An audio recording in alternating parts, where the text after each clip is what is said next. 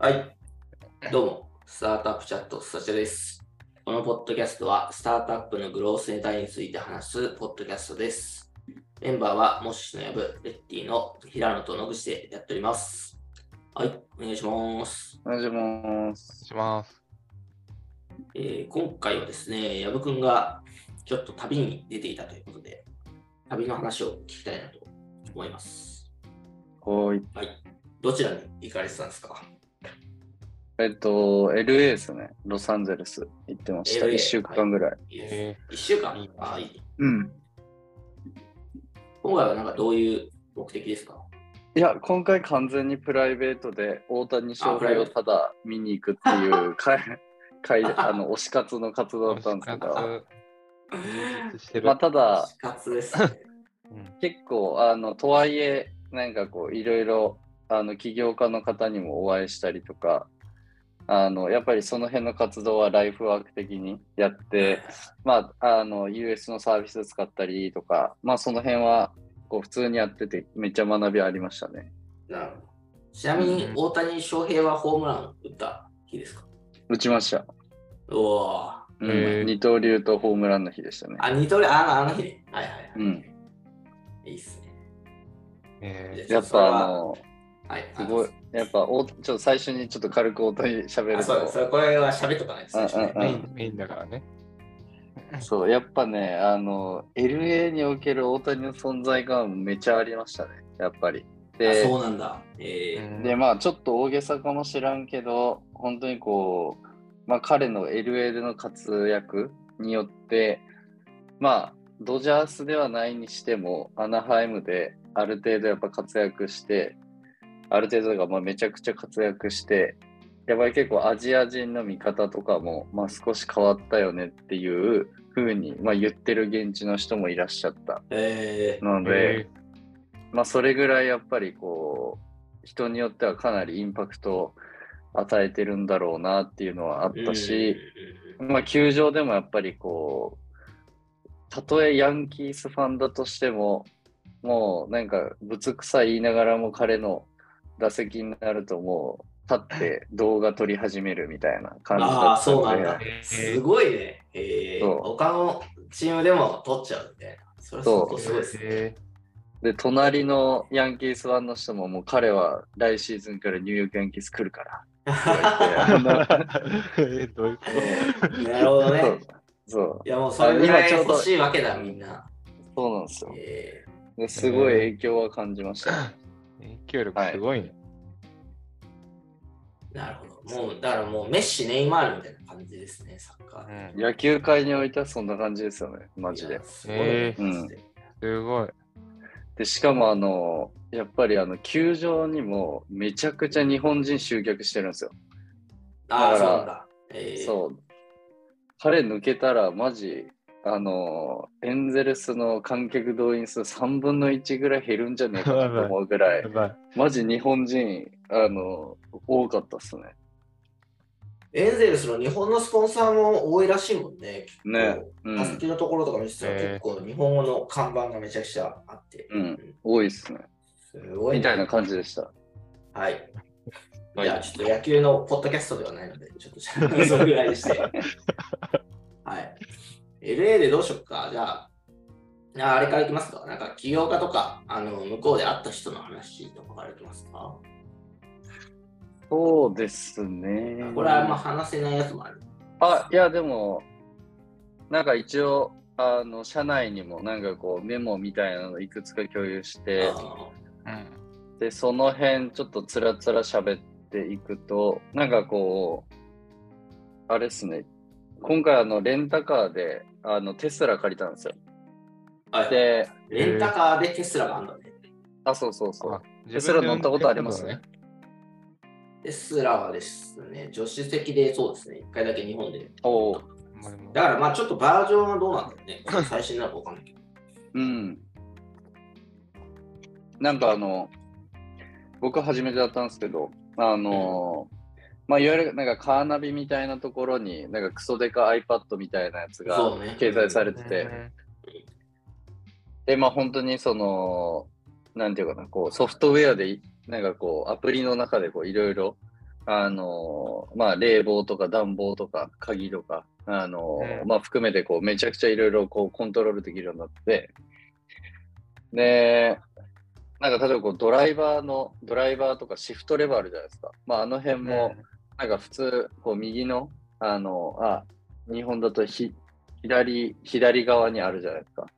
まあ、あの辺もなんかこう、ウインカーの位置にあったりとか、なんかこう、今まで日本の車の歴史がこう、しっかり、あの、やってきたことを結構当たり前の前提をかなり細かく壊してて、まあ、すごい、こう設計者大変だっただろうなというのを感じましたが、まあ、めちゃくちゃ 乗り心地はすごい良かったし、なんかソフトウェアをでハードを制御するみたいな、なんか体感がすごい改めてできたんで、まあ、それも良かったなと思いましたが、結構あの充電の頻度結構高かったんで、LA 結構いっぱいあったんですけど、あ、いっぱいあるんだ。それすごいね。やっぱ日本じゃ全然ないから、本当に。そうそうね、あれないと結構きついですよね、ね分。ーうんうんだからまあ、中目のツタヤとかにあ、あ大観山かな？にあるのかな？うんまあ、まあ、ああいう都心部にはあるんですけど、多分都心部には全然ないと思うから、そこは難しいですよね。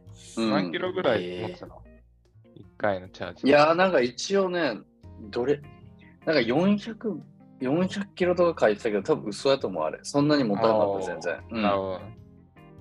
うん。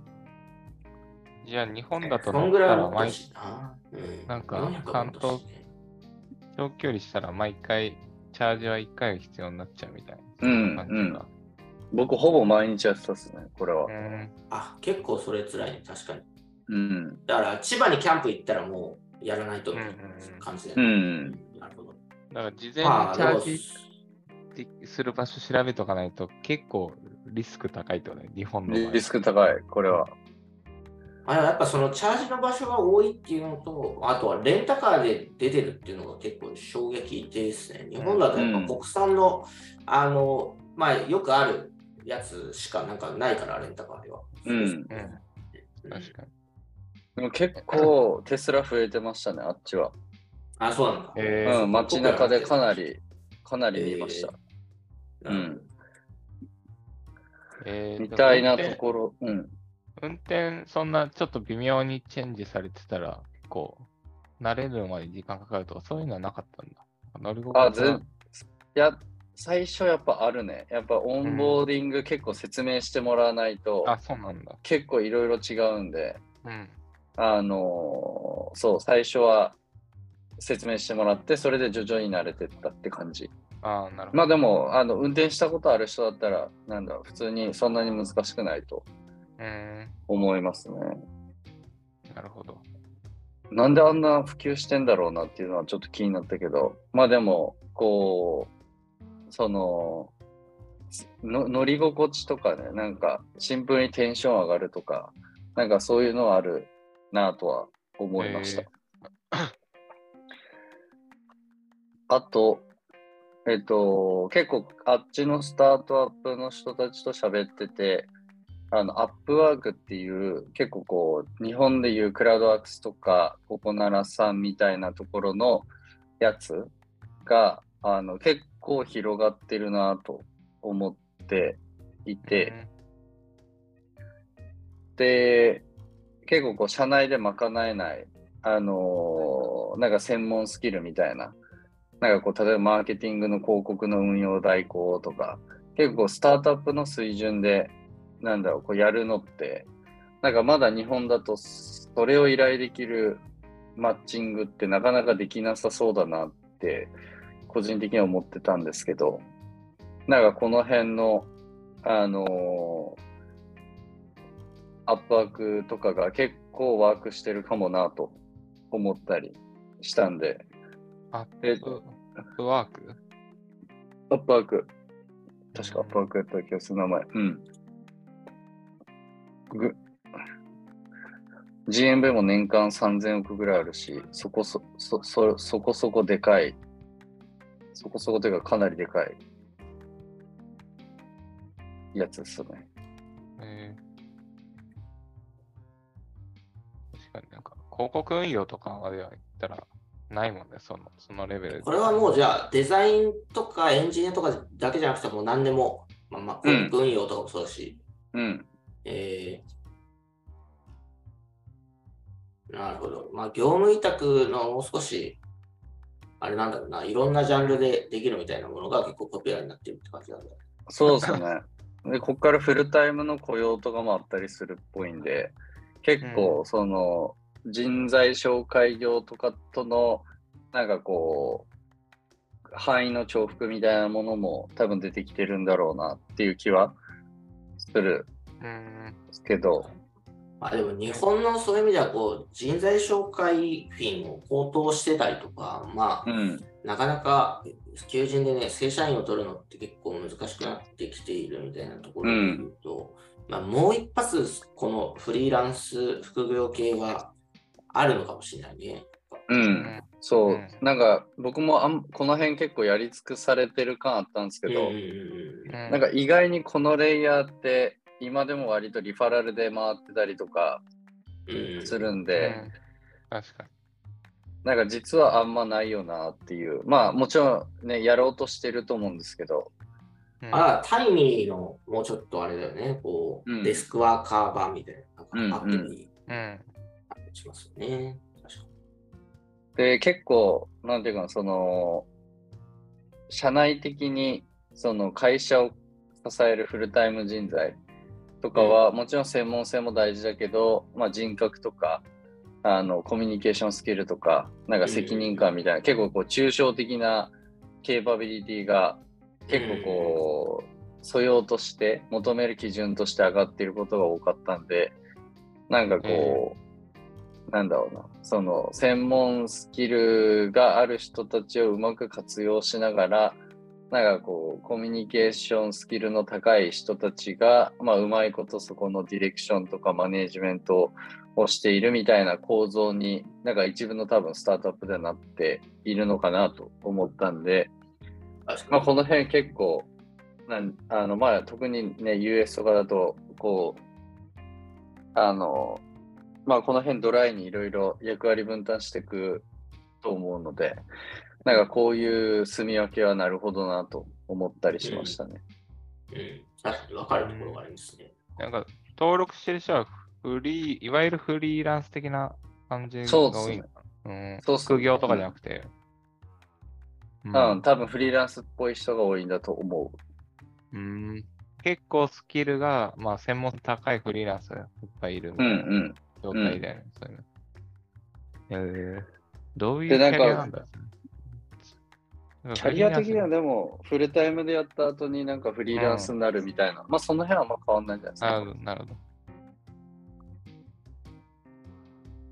なるほどね。なんか、あと、その、まあちょっとここから派生して、なんかこう、US 展開とかをしてる人とかで話聞いたときに、なんかこう、やっぱり、あの、まあ欧米中心になのかもしれないですけど、結構こう、いわゆるジョブディスクリプションを前提とした仕事の役割分担とか、なんかこう、いや、こう依頼とかがやっぱり多いよねみたいなのって結構昔から、あのよく聞くなと思ってて。でまあなんかその一個顕著に面白いなと思ったのが例えばこう店舗？でなんか店舗の運営というか展開をしてた時にそのまあ朝みんな集まった時に掃除をしましょうみたいな話をこう社員に対してしたしたらいやその掃除って私のジョブディスクリプションに書かれてないよねみたいな。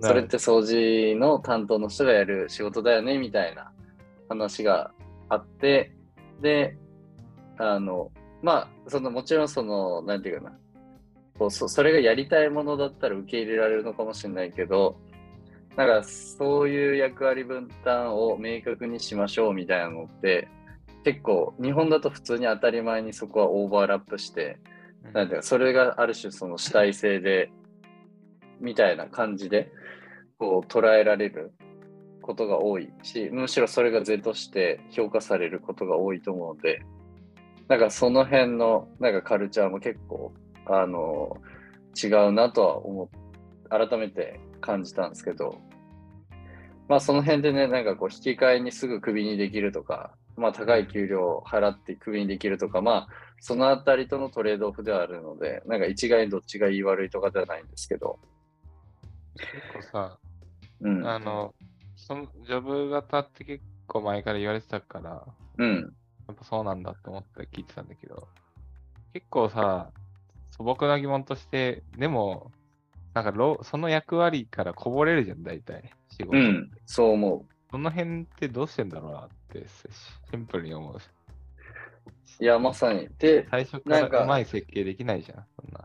そうなんですよ。で、なんか特にそのスタ、まあそれもあって、なんかスタートアップの人たちにそれを聞いたときに、なんかじゃあスタートアップだったら、やっぱりその JD もめちゃくちゃすぐ変わるじゃないですか。やることも。そうそう。なんで、なんだろうな、そういうジョブカット型のなんか依頼とか採用って結構難しいんじゃないかなというのは結構事業フェーズ的に思ってて、で、まあやっぱそこは結構人に、結論人による、よります。で、全然その、あの、カバー範囲広い人たちもいて、で、その中で結構、その専門性の話が出てきて、アップワークとかを、まあ、うまく使いながら、社内では結構むしろ、その主体性があって、こう人格とか責任感あって、こうカバレッジ広い人みたいなのは普通に重宝してますみたいな感じだったんで、なんかこう実態としては、なんかそのフェーズが後になってくればなってくるほど、なんか多分そのジョブ型になってくると思うんですけど、まあ最初はとはいえ普通にきついのではっていう気は話を聞いてて思いました。ちょっとこの辺もうちょいインプットしてみたいなと思ったけど。なるほど。まあ確かにスタートアップ、まあでもあれなんだろうね。その広く求める人を、まあ最初は欲しいけど、まあそうじゃない人も許容してたり、あとはまあそこで足りなかったらアップワークを使うみたいな、なんかそういううんバランスを取ってるみたいなのが実情なのかも。うん。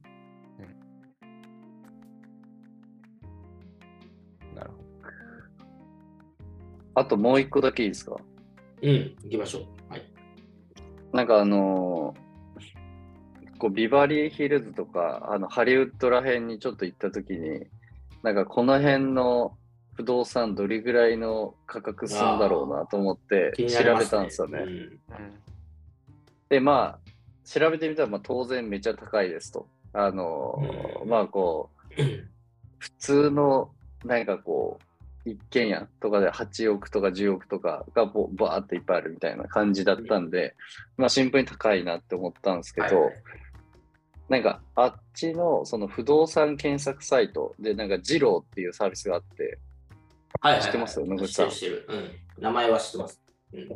で、なんか結構面白いなとと思ったのが、なんかその、これちょっと僕日本であるかわかんないんですけど、その不動産のその価値が、こうずっとこう、なんていうかな、グラフでこう上がったり下がったり、この不動産の価値って時期ごとにこんな感じの値段なんですよみたいなのが結構可視化されてて、はいはいはい。えで、なんかこれって、なんかこう、不動産を、なんかこう調べるときに、めちゃくちゃ気になるやつだよなと思ったんですけど、うん。なんかそれがちゃんと可視化されてるの結構おもろいなって思ったのと、あと、めちゃ細かいんですけど、その、えっと、その周辺の学校、いわゆる小中学校とかの、えっと、教育スコアみたいなのが可視化されてて、えそのつまり US だと、そのストリートが変わると全然治安も全然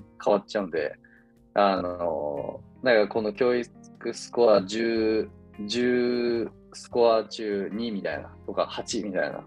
で、まあ、結構治安の悪いエリア行くと、スコアが平気で2とか3とかがこう出てきて、ーまあ、治安良さそうなエリア行くと8とか9になってみたいな。なんかその辺って結構なあからさますぎるなと思ったんですけど、えあのただ結構日本人も多分やってるじゃないですか。気になるし、うんうん。うんらその辺がなんかこう普通にサイト上に掲載されてて結構ウケるなと思ったん露けど 骨に出てる。そうだ露骨に出てる日本だとそこまでデータ取れないもんね。取れてないそうなんですよ。うん。学校のデータとかめっちゃ気になってるし、結果調べてたけど、全然ないし、で、うん口コミサ。イトもめっちゃ口コミ少ないから。うん。そのなんで、この辺の、なんていうかな、こうデータって、なんかそもそも構造上取り得ないみたいなのもあれば、まだ、えっと、取れるけど取ってないとかも結構あるなと思ったんで、うん。なんか改めてその、なんていうか、海外の結構、そのサイト使ってみて、その UX 上、なんかこの辺って絶対あった方がいいよなみたいなので、まあ日本でまだデータベース作れてないデータとかって、まだまだ結構あるなっていうのをちょっと、うん確かに。あの、感じましたという話でした。えーで物件の価値の推移って何？あのその物件価格の推移が出てるってこと？あ、そうそうそうそう。ああ。それは日本もある。いや、あの、大きいってところはないよね。今いくらかで、やってるのは、マンションノートとかだと多分スーモとかで出てるやつを定期的にデータ取って、それがなんいついつの時点でいくらっていうのはある。うん。これやつね、学校の。そうそうそう。うん。そうこの点数が出てますね。近くの学校、ニアバイスクールズっていうのがあって、そうん。こで、グレートスクールスレーティング、10点満点中5点の学校と10点満点中6点みたいうん。な。グレードとディスタンスが出てるって感じだよねう。ん。このグレードが2とか3とかだとやばいらしいです。えーえーこのグレードはこれ何によるものなんですか？このいや、サイト上のものなの？どっかから取ってるの？まあ一応 based on test、based on test scores and additional metrics って書いてあるけど、ああ、確かに。うんうん、すげえ。それがデータとして取れて表示できてるのがすごい。すごいよね。まあ、日本だともうちょっと、あれですね、バクッとした感じだね。うん。うん。マンションノートとかでも子育て丸三角とかなんかそういう感じなんですけど、まあさすがに学校のランクはつけてない。うん。まあでも気になるのはそこなんだよね。その学校が本当に教育的にもこう治安的にもいいのかっていうのがちょっと気になるんで。う。うんん、いや、マジこれやり始めると本当にね、なんか資本主義のあの広がりが加速するなっていうのはちょっと思いましたね。確かやっぱに、ね。物件の価値がやっぱね、全然違うから、うん。確かに。アメリカらしいなと思ったけど。うん、まあでもやっぱアメリカで起こっていることが何年か後来ますから、5年後とかで来るから、普通にある気がします。うん。はい、ありがとうございました。はい非常に学びでした。